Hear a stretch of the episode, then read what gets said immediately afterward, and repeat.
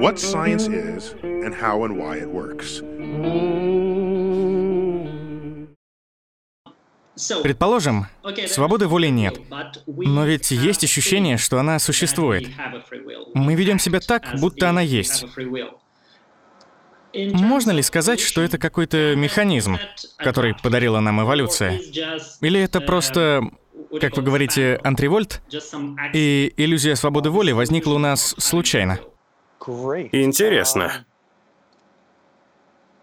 Ну, изначально это мог быть антривольт, который впоследствии оказался невероятно полезным. Ведь благодаря этому многие встают по утрам, чувствуют себя частью чего-то значительного, чего-то большего, чем мы сами. Ощущение свободы воли помогает пережить тяжелые потрясения. Но если кто-нибудь считает вас неудачником по жизни, из-за обстоятельств, которые от вас даже не зависят, это может обернуться настоящей катастрофой. Общество снова и снова твердит, что все в наших руках. И тот, кто не очень успешен, богат, красив, популярен, и что там еще важно? Как будто сам во всем виноват. Ведь у него же есть свобода воли. Очень пагубную мысль вбивают детям с самой школы. По крайней мере, в Америке. Мол, каждый может стать президентом. Тем не менее, за одним единственным исключением, все президенты США – богатые, белые, мужчины-христиане. Или, если вам довелось угодить в тюрьму за наркотики в молодости, кто в этом виноват? В общем, тут две стороны. Мифы, которые мы себе рассказываем, неважно, миф ли это о свободе воли и ответственности – или о том, что есть некий бог, который нас любит, или что-то в этом роде. Они просто отлично помогают заглушить тревогу. Но есть один нюанс. Эта тревога возникла в первую очередь как раз из-за подобных мифов. Слово мотивации. Да. Некоторым, даже многим, ощущение контроля над жизнью, как вы и сказали, помогает вставать по утрам. Как тогда не потерять мотивацию, если вдруг понимаешь, что свободы воли нет? Как найти в себе силы? Как наслаждаться, если не жизнью в целом, но хоть собственными успехами? Заставить себя что-то делать, если принять, что свободы воли нет. Это сложно. И у меня нет особенно толкового ответа. Придется искать источники радости вовне. Как же здорово, что я потратил тысячи часов за клавишами. И людям в зале понравилось, как я играю на рояле. А не просто «О, какой я молодец!» Я изобрел вакцину от ковида и спас миллионы жизней.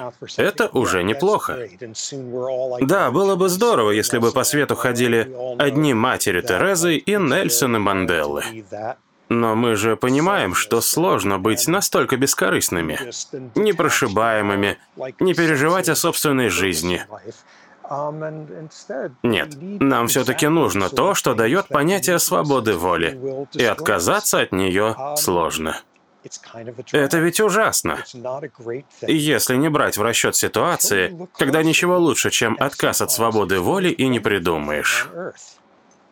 Есть отличный пример из истории. К слову о том, что не обязательно ждать 300 лет, чтобы ученый мир вдруг схватился за голову со словами «Господи, во что же люди верили?»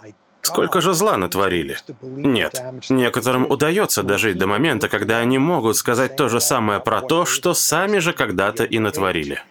Середина 20 века. Вашему ребенку 17, и внезапно он начинает очень странно себя вести. Говорит что-то бессвязное, слышит голоса в голове, у него галлюцинации. Вы ведете ребенка к врачу и слышите страшное. Вам говорят, похоже, у вашего ребенка болезнь под названием шизофрения. Это ужас, потому что оказывается, что лечения нет, и, скорее всего, нормальной жизни у вашего ребенка никогда не будет. И в отчаянии остается лишь воскликнуть. Да откуда же она взялась?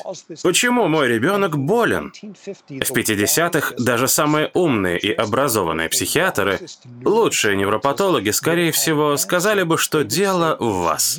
Это вы, родная мать, довели собственного ребенка до шизофрении шизофрении. Тогда ее списывали на шизофреногенное материнство. Якобы есть тип воспитания, который приводит к развитию у ребенка шизофрении. Началось все с трудов Фрейда, и эта идея активно начала заражать другие направления. Суть заключалась в том, что плохие матери доводят до шизофрении. А корень проблемы в том, что на самом-то деле мать ненавидит своего ребенка и мечтает о том, чтобы он никогда не рождался. Господи Боже! В результате сотни тысяч матерей на протяжении десятилетий слышали, что болезнь их ребенка – это их вина. А потом, в середине 50-х, высказались биохимики, которые только-только разработали первый антипсихотический препарат.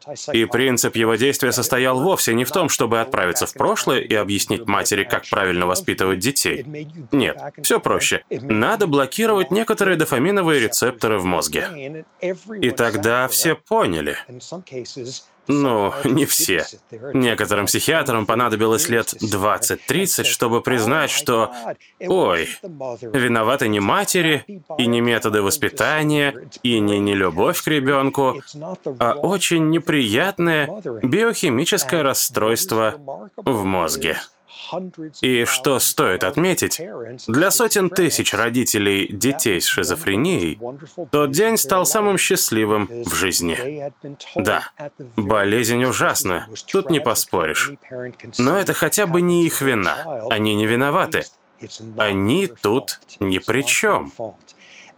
Мне довелось лично поговорить с участниками разных организаций, союзов, групп поддержки родителей, дети которых больны шизофренией. Я говорил и с основателями этих сообществ, им сейчас уже лет по 90. И все они признаются, что испытали невероятное облегчение, когда осознали, что не виноваты в болезни своих детей. То же самое случилось с аутизмом. Где-то до 70-х считалось, что в аутизме у ребенка виноваты, конечно же, родители. Если у ребенка обнаружилось это расстройство, значит, вы его недостаточно любили. Некоторые даже называли их матерей морозилками. А потом выяснилось, что аутизм как-то связан с гормональным фоном в пренатальный период. А еще в нем замешаны гены. Стали разбираться, и произошло удивительное. Один из первых исследователей аутизма – некогда утверждавший, что всему виной плохие матери, будучи уже пожилым человеком, отправился на встречу родителей детей-аутистов, вышел перед толпой в тысячу человек и извинился за ту боль, которую им причинил. «Я был уверен, что делаю доброе дело», — сказал он. «Помогаю исцелять людей. Я посвятил жизнь тому, чтобы уменьшить страдания людей, а на деле лишь приумножал их, и прошу за это прощения». Знаменательно, что перед уже престарелыми родителями людей с шизофренией ни один из тех, кто запустил в мир идею о шизофреногенных матерях, в итоге не извинился. Не выпустил ни одной статьи и даже не подошел просто сказать. Боже мой, я-то думал, что все дело в воспитании, вашей свободе воли и поступках, но это не так. Простите меня за это. В общем, да, перестаешь верить в свободу воли, и здравствуй депрессия, отчаяние и так далее. Но огромное число людей, напротив, скинут с себя огромное тяжелое бремя.